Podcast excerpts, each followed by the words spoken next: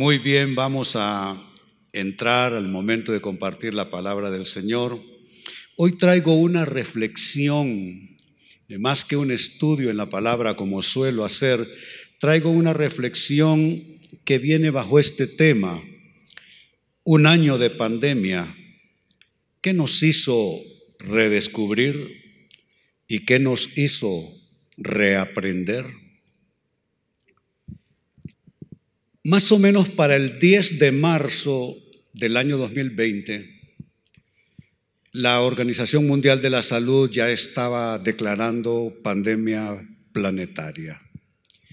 Y más o menos para el 14 de ese mes de marzo ya las autoridades aquí en el país estaban también declarando la emergencia nacional por causa de la pandemia. Así es que ha pasado un año, un año de pandemia. No ha sido nada fácil. Creo que incluso en las primeras etapas de la pandemia pensábamos que en unos tres meses ya estábamos de vuelta con nuestra vida como la habíamos tenido antes, pero, pero ha pasado un año y creo que todavía parte de este año será transición. Los expertos proyectan que no puede ser menos de entre el mes de julio, agosto, septiembre, que ya tendremos un poquitito de más normalidad como solíamos tener antes. Así es que creo que cabe muy bien la reflexión de cómo, qué, efectos nos ha dejado este año de pandemia, qué nos hizo redescubrir y qué nos hizo reaprender. Pero antes de responder a esto, quiero tomar un texto en la Biblia que me parece eh, perfectamente recoge lo que hemos vivido en el Señor a lo largo de este año tan difícil que creo que, nunca olvidaremos, incluso nuestros niños que tuvieron esta experiencia, eh, su inteligencia social ha sido afectada seriamente por la pandemia al tener reducida su vida a escuela, familia, todo en la casa. Claro que ha afectado su inteligencia social. Pero, como dije, este texto recoge lo que hemos recibido de Dios y me refiero a lo que se lee en Salmos capítulo 37, versículos 18 y 19.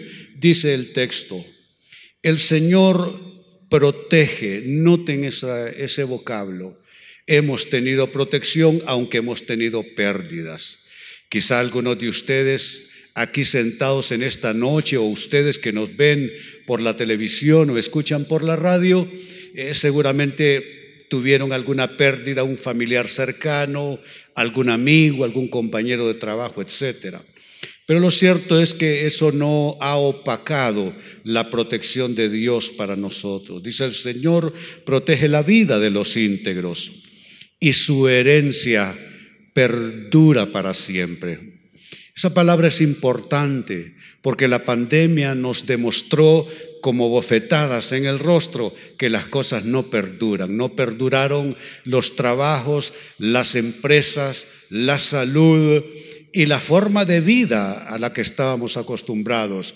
Pero qué bueno que en un año de pandemia Dios nos recuerde con su palabra y lo demuestre con su obra en nuestras vidas, que lo de Él en nosotros no es como de una pandemia que tiene temporadas. Lo de Dios permanece para siempre. Y eso lo han testificado creyentes que vivieron, por ejemplo, esas duras etapas y transiciones y tragedias mundiales como fue la Segunda Guerra Mundial, para citar un ejemplo cristianos que vivieron entre cinco y, y, siete años agobiados, sobre todo en las naciones donde era el escenario de esa conflagración mundial.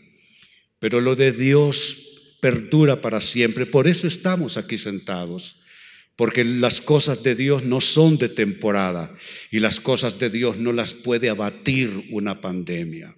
Sigue diciendo el texto, en tiempos difíciles serán prosperados. Note que la prosperidad no va acompañando necesariamente al auge económico del mundo, de las sociedades, sino que la prosperidad de Dios, según el texto, puede hacerse presente en nuestras vidas en tiempos difíciles, como reza el texto.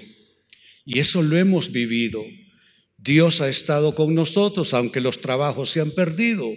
Usted está aquí y no creo que haya sido fácil lo suyo, pero si está usted aquí sentado todavía es porque Dios ha sido fiel y de alguna manera Dios ha traído esa prosperidad a su vida.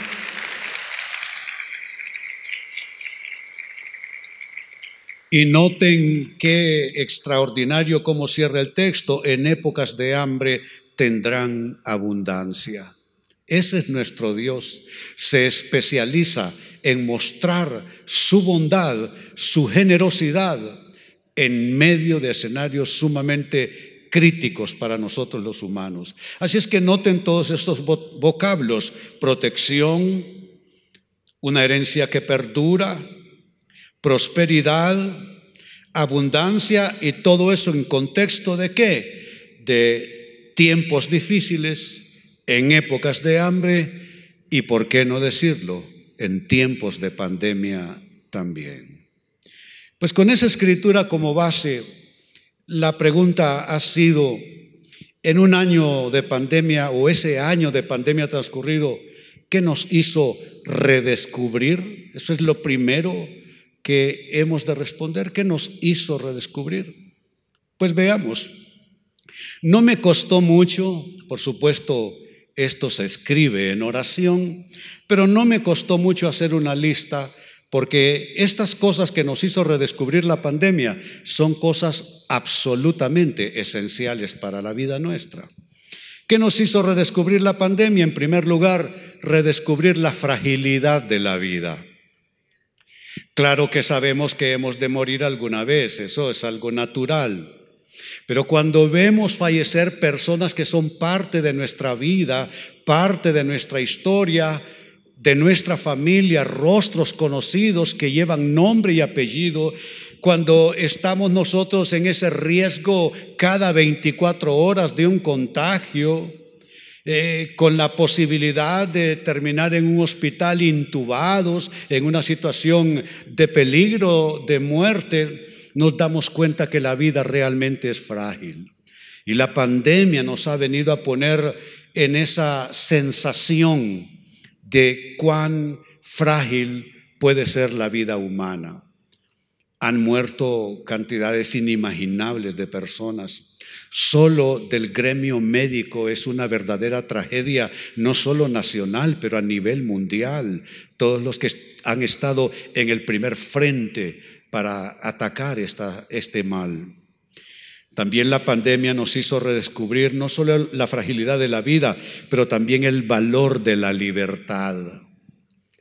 Yo jamás me habría imaginado que nos iban a decir que nos quedáramos en la casa que no podíamos salir. Y se tuvo que reinventar la vida humana y surgió un concepto que ya décadas atrás había aparecido, pero que solo en, sociedades industrializadas se practicaba y no en ese mismo nivel y cuantía, eh, el llamado teletrabajo. Tuvimos que ingeniárnoslas para trabajar, bueno, yo no tuve tanto problema porque yo trabajo desde mi casa, yo no tengo oficina pastoral. Hace años cerré mi oficina aquí en la iglesia, le doné mi biblioteca, que es una biblioteca de no sé cuántas décadas de, estar eh, eh, juntando buena lectura, se la doné al pastor y obispo Alberto Solórzano, clausuré mis oficinas, comencé un proceso ya de jubilación del sistema laboral y me fui a vivir allá medio enmontañado y desde allí yo hago de todo, pero no es el caso de la mayoría de la gente que de un día para otro eh, quedaron en un encierro que yo diría sin ánimo de o, sin temor a equivocarme, que afectó el estado eh, mental, psicológico, eh, al menos en las primeras etapas de muchas personas. Claro que valoramos la libertad cuando tenemos que salir rápido para llegar a casa porque comienza la hora del toque de queda. Pero además de la fragilidad de la vida, Además del valor de la libertad, también la pandemia nos hizo redescubrir la bendición del trabajo.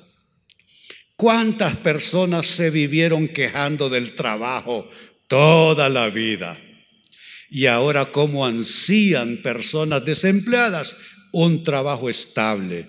Claro que logramos valorar la importancia de tener un trabajo y creo que de aquí en adelante cuidaremos mucho mejor nuestra mayordomía laboral, porque ya hemos visto y vivimos en medio de una sociedad donde muchos quedaron desempleados con tanto cierre de negocios y empresas. Pero no solo fragilidad de la vida, no solo el valor de la libertad, no solo la bendición del trabajo, la pandemia también nos hizo redescubrir la unidad de la familia. No es fácil irse a encerrar en el siglo XXI uno a su casa con su familia. Allí pueden haber brotes de cualquier cosa eh, las diferencias se pueden acentuar, se pueden hacer más profundas, se puede terminar discutiendo solo por el estrés de estar encerrados horas eh, interminables en casa. Pero una vez que nos acomodamos a ese encierro, nos damos cuenta que es una bendición el seno familiar. Yo he sido un hombre de familia, eh, siempre ha sido así. Mi familia ha sido el todo para mí, mi lugar de refugio. Y aún así siendo un hombre de familia, volví a redescubrir el valor y la validez de estar en ese círculo tan importante. Si ustedes me preguntan en este año si he visto dos veces a mis hijos, a mis nietos, es lo que logré verlos. Porque fui respetuoso. No me gusta esa gente que que no respeta las reglas que se establecen. Entonces, solo cuando realmente fue posible, pude estar con mis hijos. Me visitaron ahí en mi casa, mis nietos. Les espero para esta Semana Santa también, para poder gozarme con ellos y volver a, volver a revivir la importancia de la familia. Pero no solo la fragilidad de la vida, no solo el valor de la libertad, no solo la bendición del trabajo, no solo la unidad de la familia, pero la importancia de la iglesia también nos hizo redescubrir la pandemia. Claro, cuando uno puede entrar y salir de la iglesia a su antojo y entera libertad, uno se puede dar cualquier lujo de, de perderse incluso meses enteros. Pero ya cuando nos dijeron que se cierran los templos, eso yo no lo he vivido. Yo el próximo año creo, ya estoy a unos meses de cumplir 50 años de estar caminando en las sendas del Señor y de su palabra. Nunca había visto yo en mi vida, ni había leído, a excepción de la iglesia clandestina en China, en la época de la revolución cultural de ellos, donde el comunismo se impuso y, cambió eh, no solo esos temas de fe, pero también los roles del hombre y la mujer fueron completamente rediseñados por ellos. Y la, la iglesia fue entonces una iglesia subterránea, digámoslo así, una iglesia clandestina. Pero aparte de lecturas de ese tipo, jamás me habría yo imaginado que los templos se iban a cerrar. Eso nos, nos hizo redescubrir la importancia de la iglesia. La iglesia no es de creación humana, es Dios. Dios creó varias instituciones según la Biblia. La primera institución que crea Dios es la familia, con Adán y Eva. También para los que no saben, Dios creó la institución, el Estado. Dios creó el Estado también. Y Dios creó esta otra institución, la iglesia. Entonces la iglesia no es algo eh, que, que, es como, ¿qué les diría? Como un accesorio para nosotros.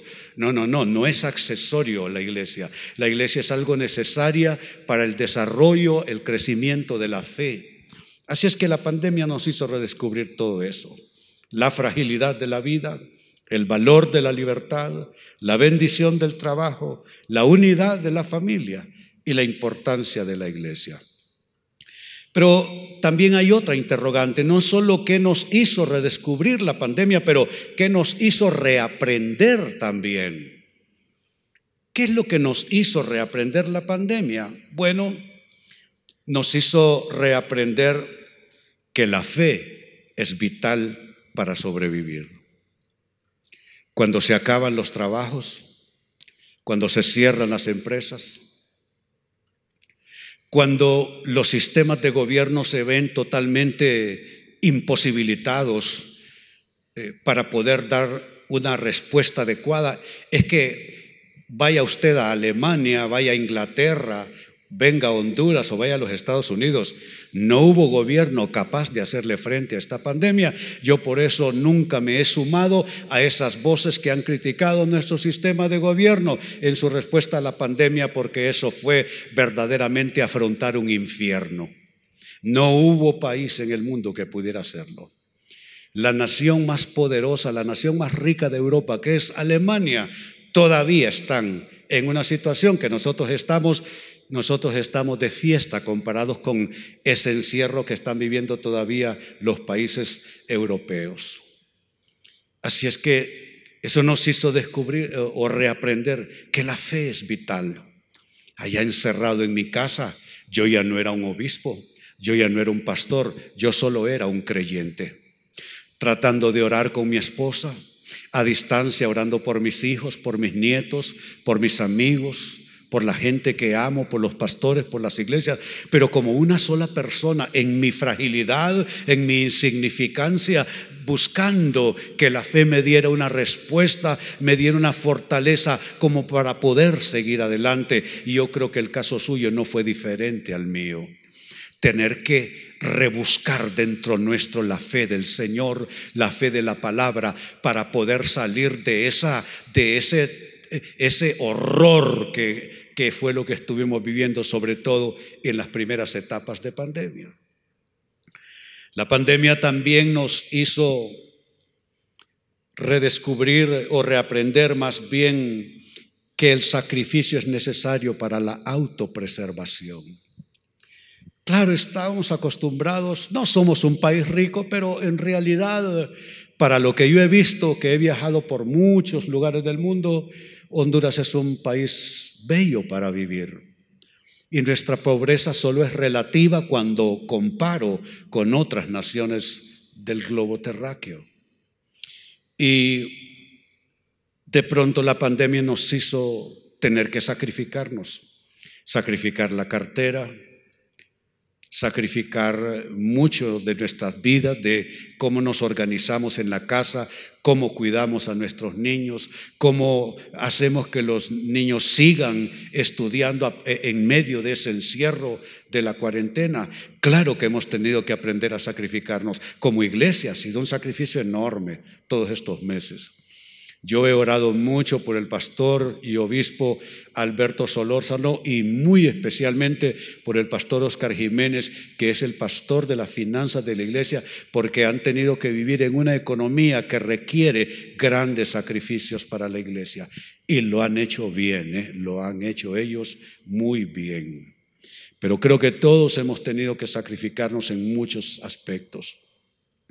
También, número tres, la pandemia nos hizo reaprender que la disciplina puede garantizar la salud. Mire, todos con mascarillas. Yo cuando viajaba por el mundo y miraba a los japoneses, porque los asiáticos usan las mascarillas ya mm, bastante rato hace, y yo miraba a los turistas japoneses y de otras nacionalidades con mascarillas en las grandes eh, eh, ciudades europeas. Yo decía, pero estos son quisquillosos estos japoneses. Pero mire nosotros, hemos tenido que, que caer a, la misma eh, conclusión, que la disciplina puede ayudar para la salud. Entonces ahora cómo nos lavamos las manos, ¿no es cierto? Ahora en el auto va el gel o va el, alcohol, en las carteras. Eh, yo veo en los restaurantes que ya están abiertos, la gente pone sus botecitos, no se conforman con los que ofrecen en el comercio, en las entradas. ¿Por qué? Hemos aprendido que la disciplina también garantiza la salud. Eh, y eso, eso no es malo aunque la pandemia no tiene cosas que agradecerse, pero también no es malo lo que hemos tenido que reaprender, más bien es muy bueno de aquí en adelante como buenas costumbres que pueden traer salud, entre otros beneficios. Número cuatro, la pandemia también nos hizo reaprender que la administración de los recursos es crucial en la crisis. Yo no sé de ustedes, bueno, yo a veces soy extremo con mis, eh, con mis determinaciones. El caso es que en pandemia, y no lo voy a decir para granjearme ninguna admiración, porque en principio no necesito eso. Pero lo digo porque es simplemente la verdad. En pandemia tomé la determinación de comer una sola vez al día.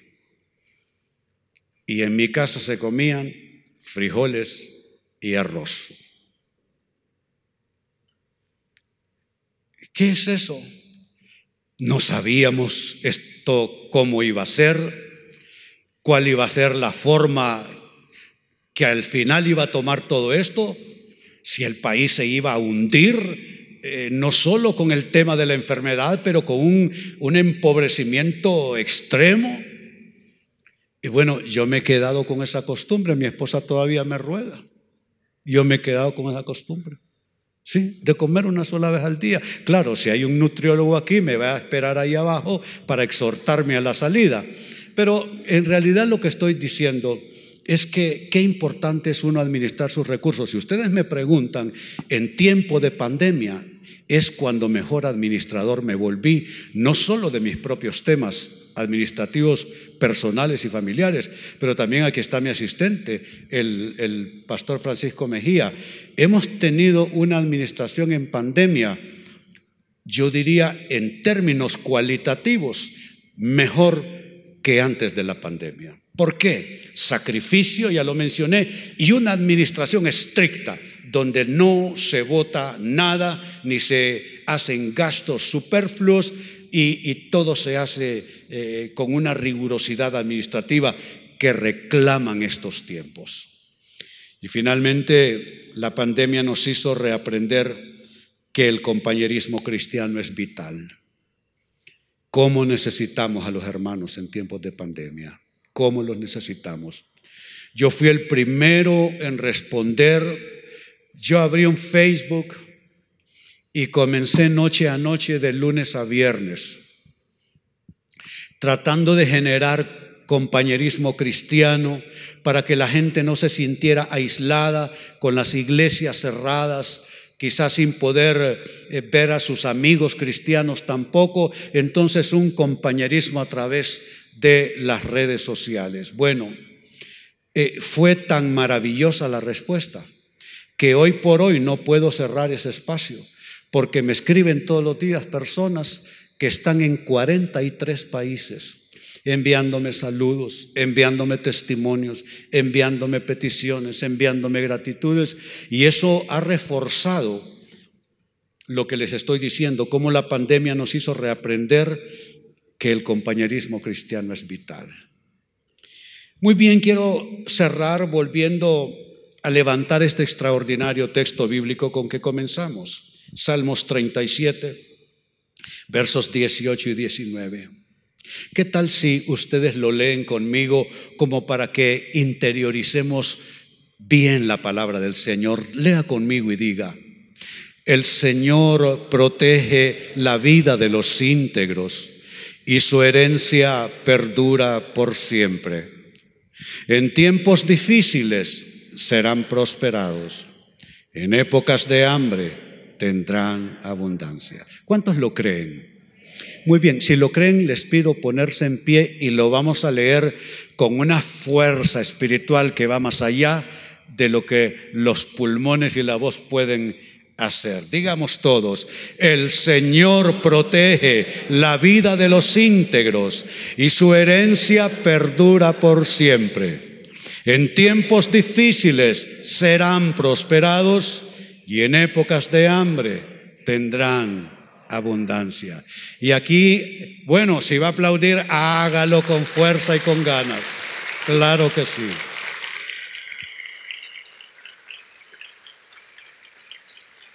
Y quiero cerrar en esta noche con una frase que tomé del pastor Adrián Rogers ya en la presencia del Señor hace algunos años.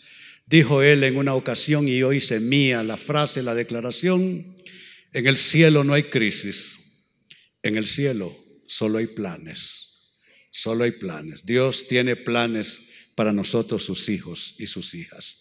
Padre, te damos gracias en esta hora. Bendita promesa tuya en esta noche, Señor, por la cual te alabamos y te damos gracias. Hemos visto tu protección sobre nuestras vidas. Hemos visto que tu herencia perdura por siempre y una pandemia no pudo detener la fuerza de tu promesa en nuestras vidas.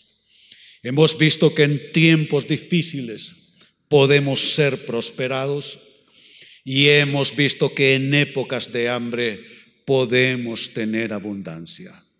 Hoy te bendigo, hermano, hermana, bendigo tu mayordomía de vida. Bendigo la mesa en que comes. Bendigo tu esfuerzo de vida, tu actividad de vida, la bendigo en el nombre del Señor. Declaro sobre tu cuerpo una unción de protección, de salud del Señor en medio de esta pandemia. Declaro que tus hijos estarán bien si tú los tienes contigo. Declaro que para ti, claro que hay un futuro y es un futuro de esperanza. Extiendo sobre ti la palabra de Dios que dice, yo sé los planes que tengo acerca de vosotros, dice Jehová, planes de bien y no de mal, para daros un fin y una esperanza. Hoy declaro que tu fuente de recurso no proviene de nada de este mundo, ninguna institucionalidad humana, ni política, ni económica, ni social, ni de, ninguna otra índole. Tú dependes del Señor, que es el que garantiza poner a mesa eh, eh, para ti con recursos, con lo que tú necesitas. Dice la palabra del Señor que Él adereza mesa para nosotros en presencia de todo aquello que nos angustia. Te bendigo, bendigo tu presente, bendigo tu futuro y en el nombre del Señor saldrás victorioso de esta pandemia, pasarás al otro lado de este capítulo difícil y sabrás que Dios estuvo contigo todos los días. Mirarás hacia atrás, hacia estos días y dirás, gracias Señor que estuviste conmigo. A veces lo vi difícil, a veces me sentí angustiado, a veces la preocupación me abrumaba, pero ya viéndolo en retrospectiva, Dios te doy gracias porque fuiste fiel en medio de la pandemia. Hermano, hermana, así te bendigo en el nombre del Padre y del Hijo y del Espíritu Santo. Decir todos, amén y amén. Bendito sea Dios. Bendito sea Dios.